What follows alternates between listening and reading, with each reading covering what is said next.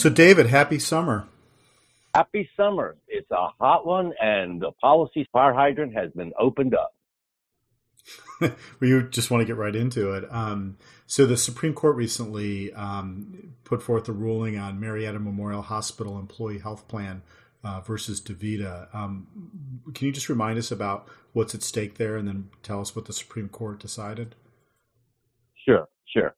Because this is an interesting thing because uh, Marietta Memorial is both a hospital, which is likely to do certain things, um, and at the same time, this is them acting as an employer in terms of what they want to pay for in health insurance. And you know that's a that's something I know every organization, including ASN, has to deal with. The catch is um, that back in 2018, uh, what what Marietta did was it basically created a plan, a healthcare plan for its members, which did not have any dialysis providers as in network. So basically, anything that you had to do with dialysis would be out of network. Um, and out of network means that, of course, as you know, you're you're our executive in terms of ASN. Out of network usually means you're going to have higher copays. It's going it means that you're going to get lower payment uh, from the insurer, uh, and and also you're you know you're probably going to have a lot more incidences of having to pay for the service, the healthcare service, and then get reimbursed, which is not the situation that's very you know amenable for people on dialysis. So um, they in 2018, DaVita, uh, as DaVita, the the dialysis provider, went into court and sued Marietta on the basis that they said it was in violation of the Medicare Secondary Payer Act, which is the that's the provision that Congress did uh, somewhere in the early 80s, I do believe, that, that was designed to keep Medicare uh, from having to take on everyone's uh, dialysis cost right away. In other words, you got there's three months going into you know when you've been diagnosed and you've got to start dialysis. Um, that we the grace period in the United States, and you can circumvent the three the three month period by going straight to home dialysis. Um, but otherwise, if you're doing in-center hemodialysis, uh, you've got a three month grace period, and then if you have private insurance, it's supposed to cover your medic. You're supposed to cover your dialysis for 30 months. That's the law, and you can't discriminate against um, individuals because they have ESRD um, in the provision. And so as a result, uh, you end up with a situation where um, when you when you really cut down the payments like that, that Marietta was doing, it kind of uh, it kind of puts patients in a really awkward position, and a lot of them can't afford it. So you have a law that's designed to keep from pushing all of those patients automatically under Medicare, but by doing that kind of reimbursement, that's exactly what it does. It actually ends up pushing patients to go ahead and have Medicare kick in and give up their private insurance. Does that does that make sense? It does. Um, you know, I guess just two questions to try to clarify it. So, so the first is why 30 months? Well, that was a calculation Congress made, uh, just uh, uh, in terms of the expense of, of providing uh, kidney failure coverage and providing dialysis. Um, so the idea being that if you had private insurance, that your private insurance still needed to take care of this condition for people. It couldn't just automatically. I mean, the way we do now, you know, you can't say, "Oh, you've got kidney failure. We're dropping your coverage." It was um, intended as a 30 month transition, basically. Exactly. Exactly. If you ended up uh, getting a transplant, you know, that conceivably could have happened within 30 months. Uh, today's wait times are not as likely to make that happen all the time, but it is possible, particularly if you've if you've got a donor um, a living donor lined up. And so the, the idea being that you just couldn't dump all of your ESRD patients onto Medicare at the, at the drop of a hat. That's the way Congress had designed the system. So, the other thing that we've talked a lot about has been the increased use of Medicare Advantage to cover people on dialysis. How does that relate to this Supreme Court case and then ultimately the decision? Well, and we can go through what was in the decision, but if you're really going to think about it, um, if you really, if this if this becomes widespread, what the court is allowing uh, Marietta to do, then the pressure is going to really be on a large section of these patients to move to Medicare. And when they move to Medicare, they're going to be looking at whether they want to do Medicare fee for service or Medicare Advantage.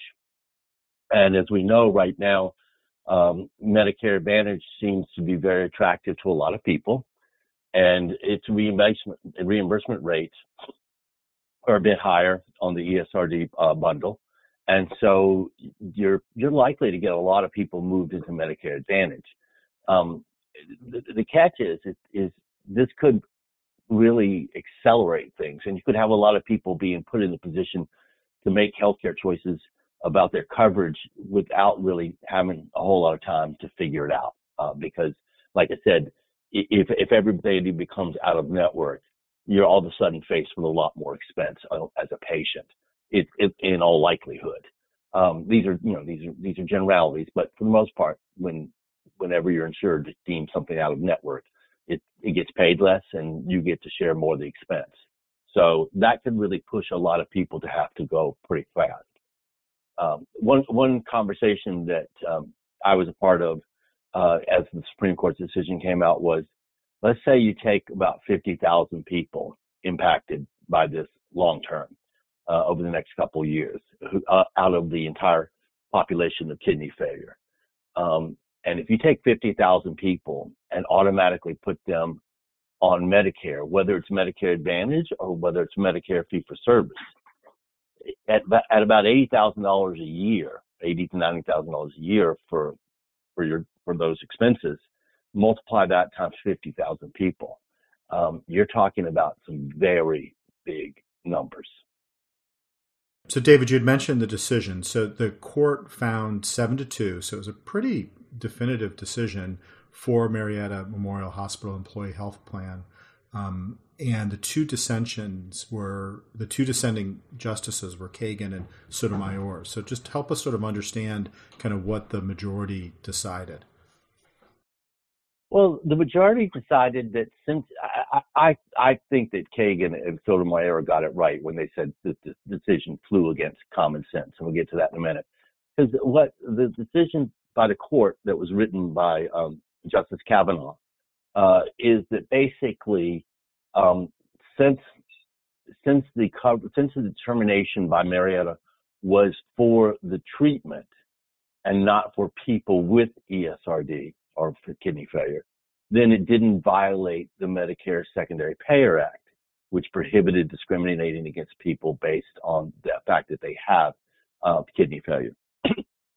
so, because it and because it was about the payment for that that coverage, and that it was uniform for every member uh, of of of the plan, regardless of what your status was, what you had, then it didn't violate the tenets that were included in the Medicare Secondary Payer Act. Um, but this is, you know, it, it was it, it's it's a very thin line to read, um, and it's it's kind of very much what you would kind of consider, in my opinion, you know, like very insular inside the court. Like this, we're going to parse this out and read it like just exactly this without it, without really putting together common sense. Um, and that's where Kagan and Sotomayor come in. Um, uh, the, the, uh, I want to read you just a couple little points here because this is what uh, this is what the, sentence says. It says the majority holds that the plan here does not so, quote, differentiate, close quote, because it draws distinctions only between dialysis and other treatments, not between individuals with end stage renal disease and individuals without it. That conclusion flies in the face of both common sense and the statutory text. And she continues on this, this here's the most important word. One fact is key to understanding this case outpatient dialysis is an almost perfect proxy for end stage renal disease virtually everyone with end-stage renal disease and hardly anyone else undergoes outpatient dialysis. So basically, she's she's just saying, you know, this is, and there, and she goes through some of the other statutes, of other cases that where that was found to be the case, same thing, um, where basically you, you you can say that it's about the coverage of dialysis, but you you're that's the coverage of dialysis is for people with kidney failure. That's it. So you are basically targeting the people with kidney failure. It's just the common sense just does it, it there's no way other way around it. Nobody else nobody else participates in dialysis except for people who don't have a functioning kidney. Um, with, and I'm sure our listeners may know one or two, may know a couple clinical examples of where that's necessary in some other situations. But um, for the most part, I think you know what the justice is saying is, is that we pretty much know that if we're talking about dialysis, we are talking about individuals with end-stage renal disease. To to that point, do you think that part of the court's decision is based on the lexicological confusion around ESRD, meaning both kidney failure and this program or dialysis? In other words, if, if, if we were using the term kidney failure instead of ESRD, do you think the court may have looked at this issue differently? I think that is a very generous uh, reading of the situation, Todd, and I, I, commend you for being so positive and optimistic about the court. Um, I, I, do, I don't, I can't see it that way. I just, I just personally can't. So, so you're being more cynical than I am today. Yes, this is this is that's just, for listeners. We generally kind of trade off, and I'm usually more of the optimist, and Todd is more the cynic. And I think we are definitely on different sides of this today. So, David, before we move to our next issue, I'm just sort of curious. So, it sounds like the only way to move forward is legislation to amend the Medicare Secondary Payer Act. And you're right, it was passed in 1980, which is interesting because you know that's eight years after the Medicare ESRD program um, was passed by Congress and signed by President Nixon, and of course that was 42 years ago. So it's sort of interesting as we think about time. it, it is, it is, and Kagan writes at the very end of her dissent that as the majority recognizes the MSPA's Medicare Secondary Payer Act renal disease provisions were designed to prevent plans from foisting the cost of dialysis onto Medicare. Yet the court now tells plans they can do just that, so long as they target dialysis rather than the patients who rely on it for disfavored coverage. Congress, Congress would not and did not craft a statute permitting such a maneuver. Now Congress will have to fix a statute this court has broken. I respectfully dissent. Close quote. Um, a statute that this court has broken is the way Kagan writes it. And it's interesting because you got to remember, uh, Justice Kagan was formerly um, a Solicitor General for the United States, and that the Solicitor General represents the federal government in cases before the Supreme Court. Hmm. That's, that's quite something. Um, so, moving to our next issue quickly, because I know we don't have a lot of time. Um, so, the same day that the court issued this decision, the Centers for Medicare and Medicaid Services um, unveiled the proposed rule for the Medicare ESRD program. Um, I know you haven't had time to you haven't had too much time with the proposed rule. I'm just curious as to what some of the highlights are. Well, um, some of the highlights are, are, are both things that are in it and things that are not in it. Um, so that that's kind of one of the things on on on a basic level. Um, there's no major restructuring at the moment right away. Uh, there are some foreshadowings of some structures, structural changes to come in the program.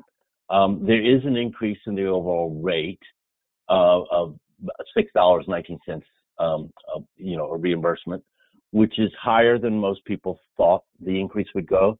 Uh, I think within the current state of inflation, I think a, a lot of providers are still going to find that difficult to deal with. Um, they are proposing to make sure that the wage index uh, never decreases by more than a, 5% cap. So as it goes up and down, but we know right now that the wage, you know, the wage coverage issue, the labor issue, and you've been working a lot on, on workforce issues. Um, I know Todd, and it's just it's it's just a bear right now financially for any healthcare organizations, and for that matter, almost any businesses in the United States right now, uh, to deal with just a white hot job market, as someone described it the other day. Um, and uh, so wages are very, very much uh, on the increase. So exactly how much that will help, I'm not really sure. Um, but I know we're going to be seeing a little bit more of it. Uh, there's some changes. There's going to be a change in the definition of functional for the oral only drugs that starts in January 2025. And basically what that'll mean is in order for an oral drug to be covered, it'll need to be functionally the only thing available. There's not something else available. Um, so that's been a long going conversation as to whether we would end up taking oral oral only drugs out of the bundle. And I think that, that uh, CMS is trying to move in that direction. Um, so we'll have to see exactly what it says. They, they wrote specifically under the proposed definition, that an oral only drug would be a drug or biological product with no injectionable functional equivalent or other form of administration other than an oral form.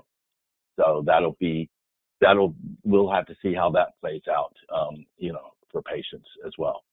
Uh, so there are other adjustments in the functional categories um, within, and the functional categories really have a make a big difference when you talk about the pass-through payments for drugs under TDAPA uh, um, and so forth, because you know they're basically saying is there something that's already there in the functional categories, um, and that's so I have not had a chance to dive into that too deeply, but it is on my it's on my list of things to really go through. So, so you mentioned you've described what's in there. So, what's not in there? Oh, let me add one more thing in there. There, there are going to be uh, steps to prevent large penalties in the QIP uh, because of COVID 19 uh, factors. And the QIP is the Quality Incentive Program. Thanks. Yes, the Quality Incentive Program. That's correct. Um, so, but um, there's been an ongoing conversation within the community about whether or not the uh, conditions for coverage for dialysis facilities and also for how home dialysis can be provided or not provided, or how training can be done. Um, there has been a very big discussion about whether or not uh, they would open up the conditions for coverage through an RFI, a request for information. Um, there are a couple of requests for information in here, but not any that apply to that. So that that discussion is going to be continuing. Uh, I know uh, probably um, actively for a while now. And so we will be seeing what, you know, what a lot of people in the community want to do. Um, and like I said, the community, community is not completely, um, unified on exactly what to do with that. Uh, it, should it be opened? And so we, we shall see.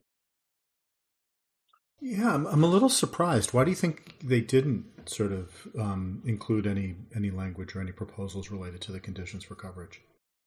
I think that they're basically saying, look, we we need to we need the community to come a little bit come together a little bit more and come to an agreement on what they really want to open up the conditions of coverage to accomplish. And I think probably they're getting the, the, the sitting on CMS's side, the Medicare side. They're not seeing enough uh, agreement there to want to open it up and have it just and have a hornet's nest on their hands. Well, David, thanks. You know, before we close, just to, to summarize, tell me if I have this right. So the proposed rule um, has come out. You'll spend the summer uh, working with the ASN Quality Committee, um, which is chaired by Scott Bieber and other um, ASN leaders and staff to draft um, comments both from ASN, but then contribute to the different coalitions such as Kidney Care Partners that respond for, on behalf of the community. Um, those responses will go in sort of end of the summer, and then the, the staff at the Centers for Medicare and Medicaid Services will consider all these comments and then issue the final rule, which usually comes out kind of b- between Kidney Week and Thanksgiving. Um, do I have that right? That is correct. I would I would add, in addition to the KCP comments, Kidney Care Partners, uh, also an important uh, part of our focus will be our work within the Alliance for Home Dialysis as well. Okay. Yeah, great. I, th- I, think it's really important to emphasize that, that that everyone responds individually and collectively, and to some extent, what CMS is doing is sort of seeing where there's alignment and where there's not. And I think in general, there's usually alignment on a lot of these issues, and then um, you know they'll respond accordingly. Um, I'll, I'll, give you the last word since this was very. Uh, you know, we've covered the Supreme Court and then proposed rules, which I know are two of your favorite topics. Um, any last words as we start the summer? As we start the summer, um, uh, I, I think it's really important for us all to realize that we are still deep in COVID and there's still a great deal to be dealt with, um, and that, that, we are going to have a lot of work to do to just kind of deal with a healthcare system that's been really hit hard by this pandemic. Well, um, thank you, David. I really appreciate your taking the time to, to have this conversation today. Thank you. This podcast is copyrighted by the American Society of Nephrology, all rights reserved. All content in this podcast is for informational purposes only and is not intended to be medical advice. This podcast should not be used in a medical emergency or for the diagnosis or treatment of any medical condition.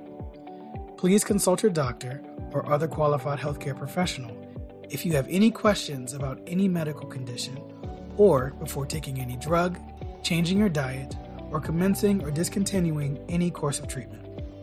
Thank you for listening to this podcast from the American Society of Nephrology.